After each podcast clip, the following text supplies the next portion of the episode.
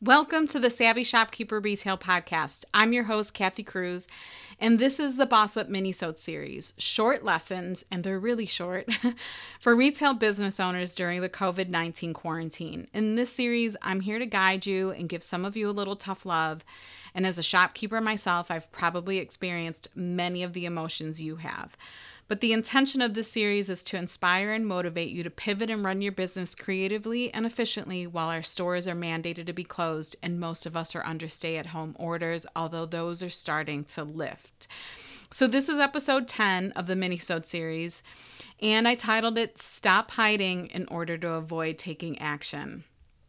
If you've crawled into your shell and you haven't popped out yet, but feel like you should be out of that shell by now, I'm talking to you. And I want to first add a disclaimer because I, I want to say first that if you have a history of depression or mental illness, please seek some help right now. I don't want you going through this any longer without getting the help you might need. It's important that I say this first. I genuinely care about all of you, and although I'm implementing some tough love in these episodes, depression and mental illness are not my expertise, and it's important that you get help.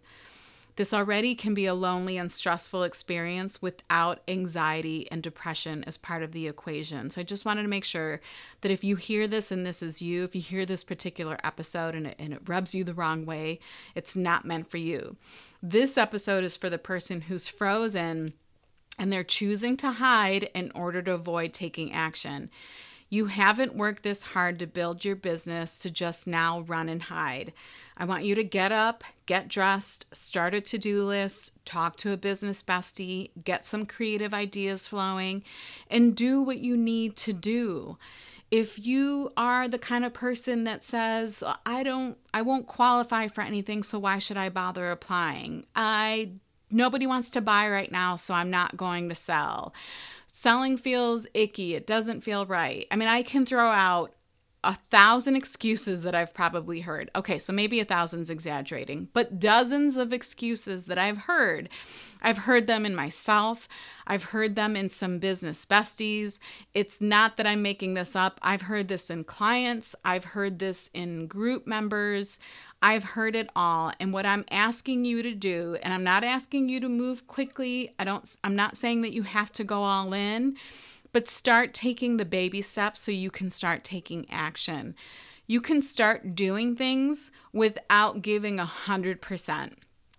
And yes, of course, I want you to give 100%, but if you aren't quite there yet, take the baby steps that you need to take so that you can start pop pop your head out of that shell first, slowly bring your body out, and let's start uh, moving in the right direction so that you can do things to move your business forward and you can prepare to open up again.